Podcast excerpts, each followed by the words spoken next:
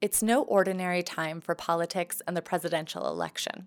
For breaking news, analysis, and commentary from a smart, informed perspective, sign up for our free daily newsletter, America Today.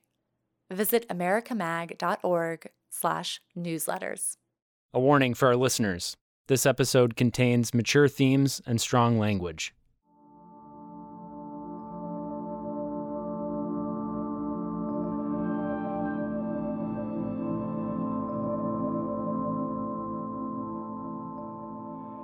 I grew up in California, uh, you know, granddaughter of immigrants. And, you know, on the other side, my mom's one of 14 kids. So, you know, very historically Catholic.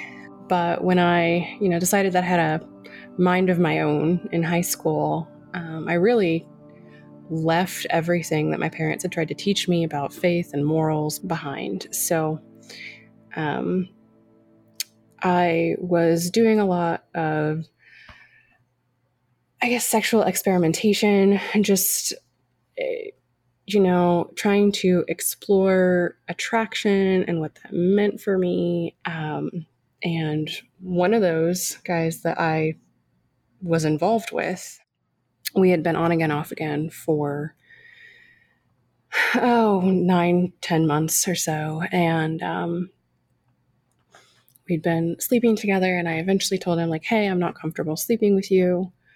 Anymore. Um, can we just like take several steps back? And uh, his response was to break up with me. So I guess we all know what he was really after. Then February came and Valentine's Day. And he called me and he was like, Aimee, I'm so sad. I'm so lonely. I told him, hey, you know, if you want to come sit on my front porch and we can just talk, um, you know, you're you're welcome to. And when he arrived, I heard the car door slam. And um, I have a low blood pressure condition. So um, when I stand from like being seated on the floor or laying down, um, I'll like white out or sometimes black out. And um, this time I whited out, you know, couldn't see anything, couldn't hear anything. Um, you know, my ears were ringing. And the next thing I knew, he was on top of me and he raped me. So, for all intents and purposes, our relationship was over at that point. I stopped talking to him and I tried to tell my friends about what had happened. And their response was, you know, he would never do something like that. He's a really nice guy. Um, you know, this is your fault, you know, you're a slut, you're a whore, etc. Um, basically lost my entire circle of friends in one fell swoop. Then March went by, April came, and I still hadn't had a period. So I was panicking, thinking that, you know, what if I was pregnant by my rapist? I was a straight A student. I was a starter on the JV basketball team.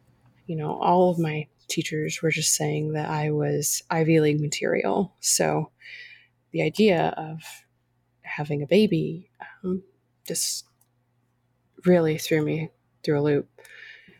And so abortion was really the only thing that was on my mind. You know, like I was a feminist, I was an atheist, I was queer. Um, and I supported human rights, but I guess I didn't really know what that looked like. But that position on abortion really withered within the space of a few terrifyingly long days during that April. The guy who raped me came and pulled me out of my architectural drafting class one day.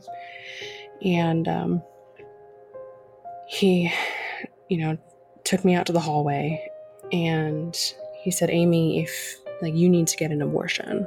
I'll drive you, I'll pay for it, but you need to get it taken care of. And then he said, Aimee, if you don't get an abortion, I'm thinking that I might kill you. And then myself. And it just shook me to the core. And I went back to class, you know, my heart just racing but at the same time, something just clicked. I realized that what my rapist was telling me was you're an inconvenience to me, you're an inconvenience to my future, therefore I'm going to kill you. And I realized, you know, what right do I have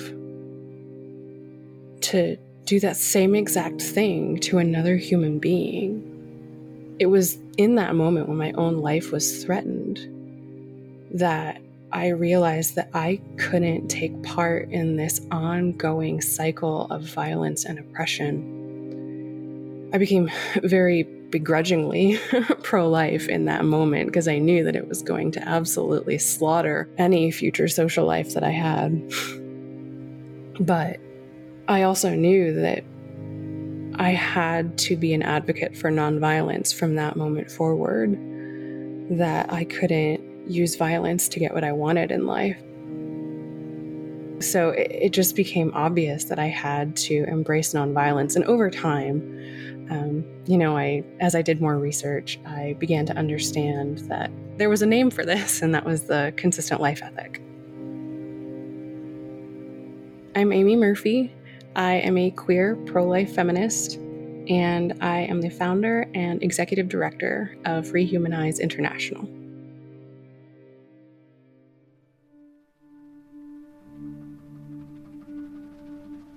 The debate over abortion in the United States remains contentious, especially during elections. The Supreme Court ruled in favor of a woman's right to have an abortion in the landmark 1973 case, Roe v. Wade.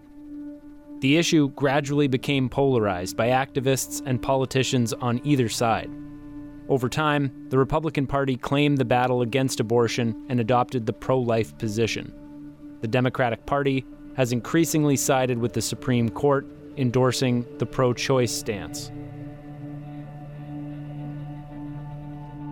For American Catholics, this politicization has made things very complicated. Catholic teaching on abortion is clear. All human life must be respected from the moment of conception to natural death. So, the act of abortion is morally evil. But does the life of the unborn matter more than, say, the life of a convict executed by the state, or of a refugee rejected at the border? An honest voter sees that neither platform of the Republicans or the Democrats fully represent the church's broad understanding of human dignity. The bishops of the United States have weighed in, issuing a comprehensive guide for Catholics called Forming Consciences for Faithful Citizenship. In it, they insist that Catholics are not single issue voters, and that individuals must vote according to their consciences, and not along party lines. In a new introduction to the guide issued in 2019, they also state that, quote, the threat of abortion remains our preeminent priority as Catholics.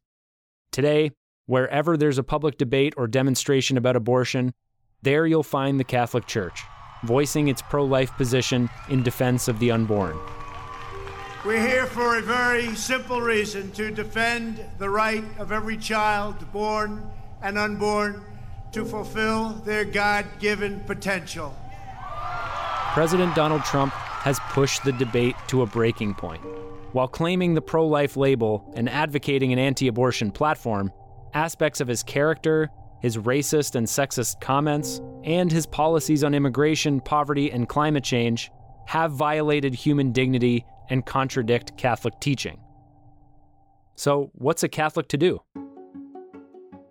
From America Media, I'm Sebastian Gomes, and this is Voting Catholic, a podcast about what's at stake in the 2020 election from the people who know the issues best and bring their faith to the voting booth. In this episode, we're looking at abortion as a voting issue for American Catholics. What do Catholics really believe about abortion, and how do they factor it into their decision for whom to vote? In the summer of 2020, a national interview study was released on how Americans understand abortion. Leading the study was Tricia Bruce, a sociologist of religion at the University of Notre Dame. The goal was to fill in some of the gaps around American attitudes on abortion. Not only what people believe, but how they feel, what informs their perspective, and how it connects to their personal experience. I began my interview with Tricia by asking her to assess the public conversation around abortion today. I think that we're in this moment right now where things seem very polarized. Uh, and there's oftentimes um, a conversation around this social issue and many social issues as if there are two mutually exclusive camps. There's one side and another side. And as a result, it creates this very almost toxic environment in which it's difficult to talk about things because the presumption is that well it's it's a test you know are you on my side or another side and so for many it's a difficult conversation even to have because the the public way that we narrate it is so intense and angry so since that's the way that abortion is discussed in the public let's turn to your study in your study, did you find that most Americans fall into one of those camps of either, you know, strongly pro choice or strongly pro life, or is it more complicated than that? Yeah, you know, the first thing that that we did when we sat down with people to talk with them in depth about the topic of abortion was we said, well, What's the first thing that comes to mind when you hear the word abortion? Um, and for many, there was this sort of immediate connotation of this very toxic public sphere and this uh, fear to talk about it.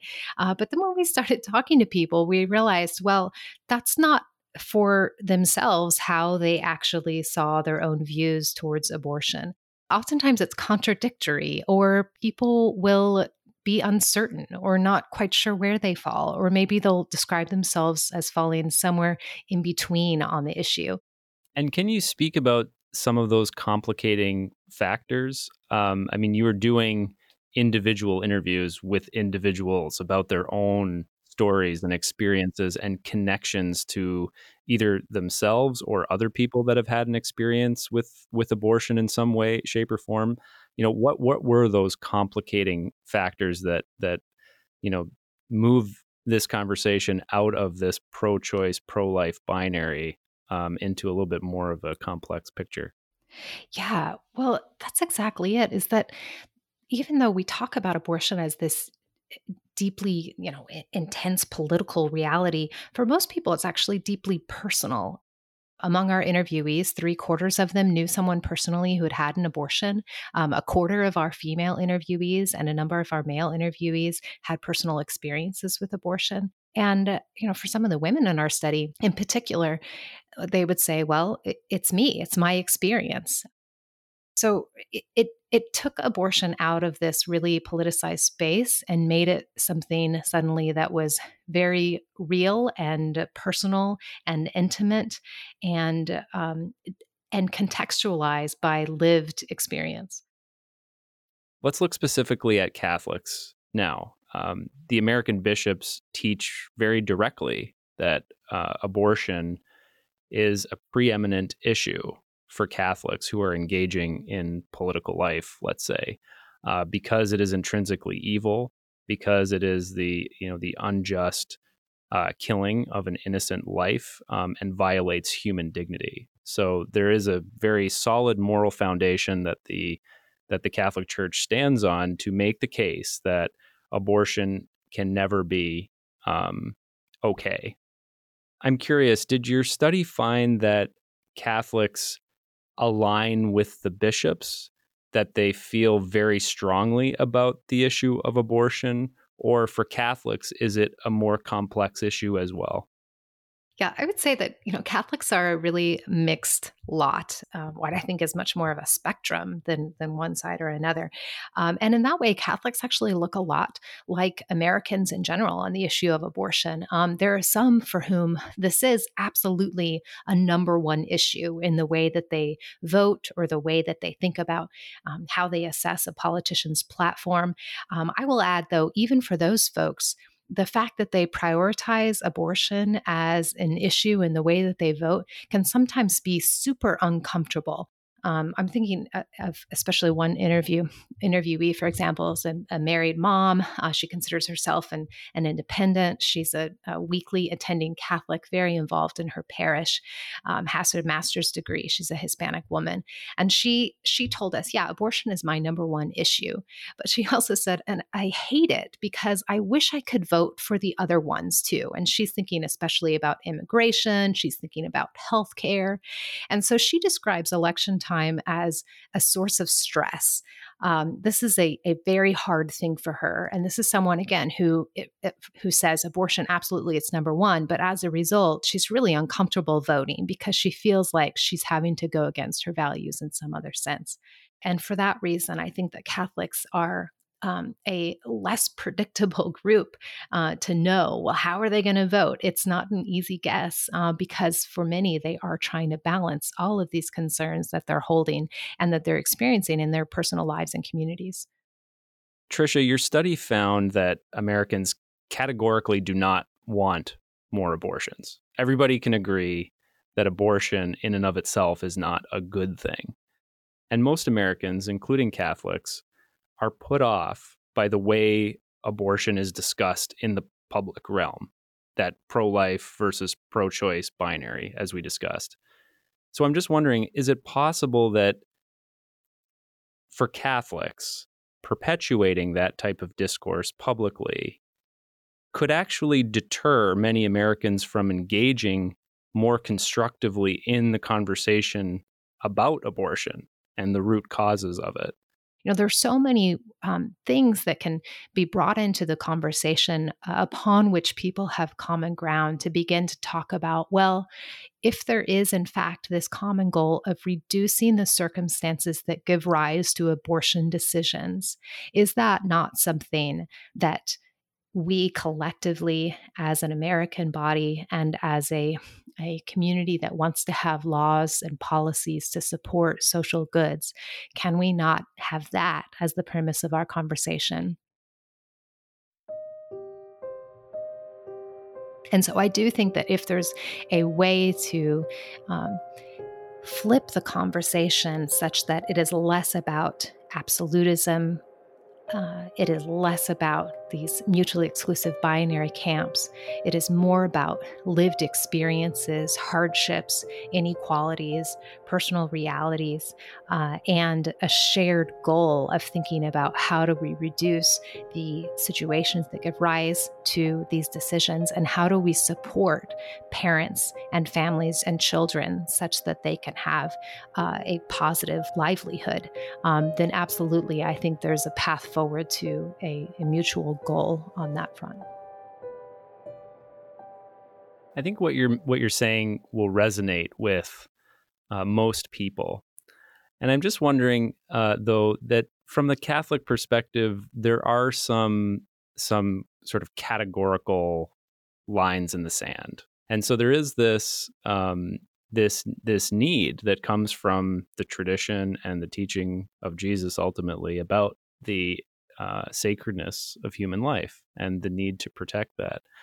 I'm wondering, in light of your study and the data that you've been looking at, what's the best piece of advice you could give somebody who who wants to be engaged politically, who wants to cast a vote and wants to be faithfully Catholic, uh, but has to grapple with this nuance? Yeah, yeah, this is hard. There's no easy Catholic home for a Catholic voter, by which I mean um, there is not a political platform of one party or another that fits well with Catholic teaching across the board or with um, the bishop's recommendations across the board. But I will speak from the experience of having done this study, which meant sitting down with 217 Americans who, some of whom I had similarities uh, with, whether it was by way of age or education, religion, gender, or otherwise, but many of whom I had a lot of differences with in terms of background and um, and lived experiences. And there's something about hearing from someone else who has had such a vastly different experience um, from your own that I think then sheds light on the way that you yourself begin to think about things.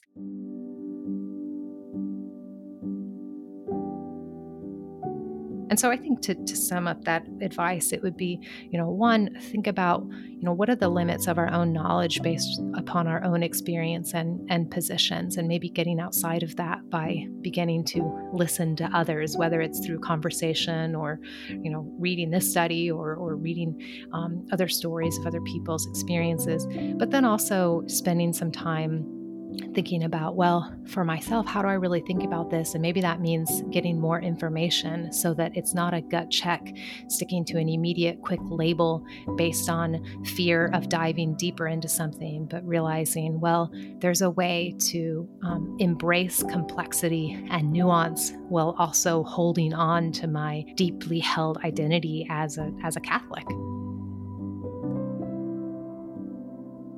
Thank you very much, Tricia. Thank you so much. Appreciate the invitation.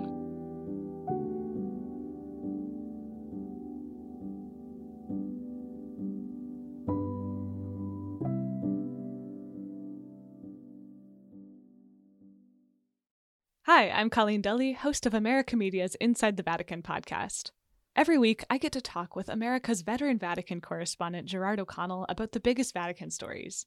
The Vatican can seem super complicated, but on the show, we break down complex stories and talk about how they fit into the long, slow arc of change in the church. You can join us on Inside the Vatican, available on your favorite podcast app. Thanks. Welcome back.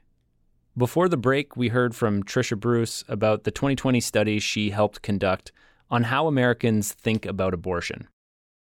That study found that for most Americans, including Catholics, Abortion is a complicated and deeply personal issue. Hard position labels like pro choice or pro life don't actually fit a lot of people's experience, and the fever pitch debates keep people from engaging with it. But for Aimee Murphy, whose story we heard at the beginning of the episode, the decision to engage with the abortion debate was clear. The traumatic experience of her rape meant that Aimee had to find her own way of navigating the issue as a feminist, an activist, and as a Catholic? You know, for me personally, um, because of my own experience, my own story, um, abortion has really always been the issue that's closest to my heart because it takes the most lives and it's so culturally accepted. I do really see it as the most preeminent issue of our modern era. Um, but I think, you know, really following a consistent life ethic means that we approach any act of violence from this foundational understanding of human dignity as inherent, as immutable, as something that can't be removed from any individual human being. I think one of the beautiful things about the consistent life ethic is that we're going to end up with people who embrace this philosophy working in so many different areas of activism. So, you know, there are going to be people who, uh, you know, like specifically work on ending racism and police brutality, who still embrace a consistent life ethic. And, you know, those of us who might be spending more of our time and energy on ending abortion, um, you know, we don't need to be calling out those people who are spending more of their energy on racial justice.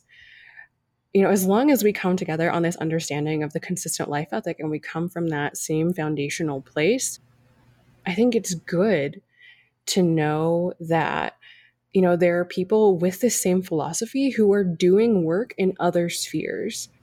You know i think there's a beauty in the diversity within our movement Aimee, it strikes me as you're as you're speaking that the consistent life ethic is homeless in America's political sphere. And by that I mean it doesn't really align with any of the political parties. And it also seems that the life issues themselves have been politicized in some ways.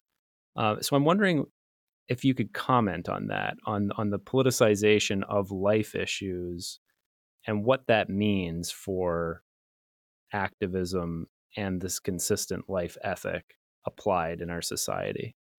We as consistent life ethic Catholics, I think are really put between a rock and a hard place um, when it comes to politics because you know on one side of the aisle you have this party that stands for the rights of immigrants and supposedly, you know, the party of the little guy, while also supporting violence against the literal littlest of guys, like preborn humans.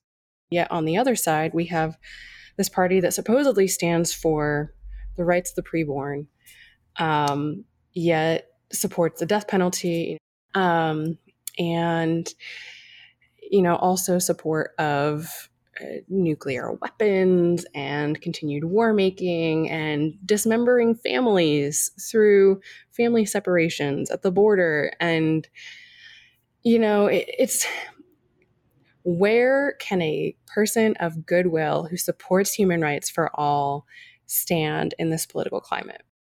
And yet, if you look at uh, research polls that have been done, um, it, they actually show that, it's particularly among Catholics, people are more likely to align their ethical views uh, on on life issues in particular with whatever political party they align with instead of the teachings of the church you know, I think it really is an indictment of the Catholic Church in the United States that we seem to look more like the polarized culture than a real reflection of this broad and holistic framework of Catholic social teaching. So, in light of that, I'm wondering how you, as a pro life activist and someone who is explicitly nonviolent in your in your worldview and social view and political view, how you actually approach a voting booth in November. Um, how does all of this factor into how you think about and discern who to vote for? Yeah, oof, I get this question all the time. Uh, because I think people do want to know, like, how can someone who embraces this holistic nonviolent philosophy actually vote when we're faced with this violent two-party duopoly? Um, and here's, you know, it, this is my answer. This is where I come from with my conscience. And it's just, I have such a low bar for people that I'm willing to vote for. Like, I consider it like literally lower than, you know, like placing a broomstick on the floor. like it is like literally like a piece of duct tape taped to the carpet. Like it should not be hard to get over. This is my low bar. Here's a question Do you oppose aggressive violence against human beings? Do you oppose all aggressive violence against human beings? Because if you do, then I'll consider voting for you. And I think we as consistent life ethics supporters really need to be standing up and demanding more of our politicians. So, I mean, ultimately, people are going to make decisions that are aligned with their conscience. And, um, you know, perhaps the question isn't, you know, who is the lesser of two evils in this circumstance, but rather, what are we doing as a culture, as individuals who support this consistent life ethic every other day of the year when we're not in the voting booth to build a country and build political parties and you know find candidates who promote this consistent ethic of nonviolence the things that we can come together and work on are not necessarily like who we're voting for, but what we're doing on the ground to create a better world where every human being is respected, valued, and protected. Thank you very much, Aimee. Yeah, thanks. My pleasure.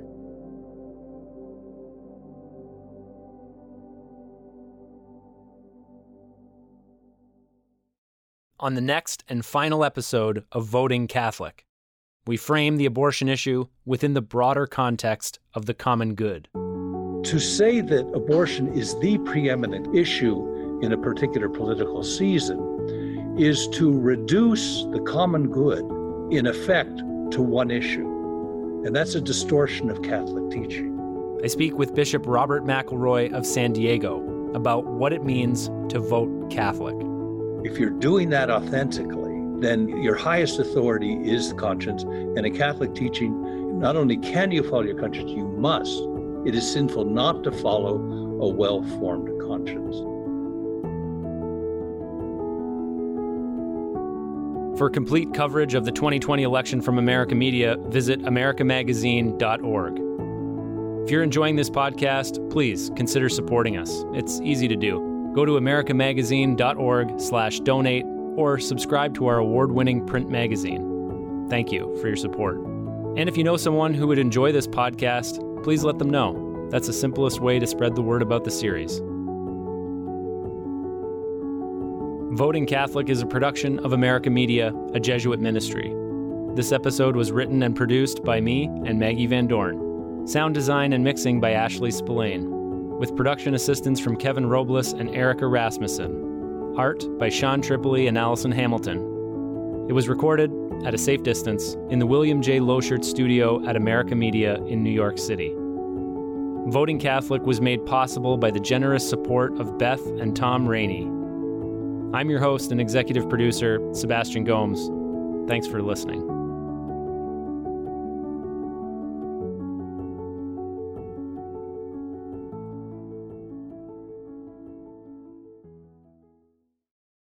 Hi, this is Maggie Van Dorn, and I help produce Voting Catholic.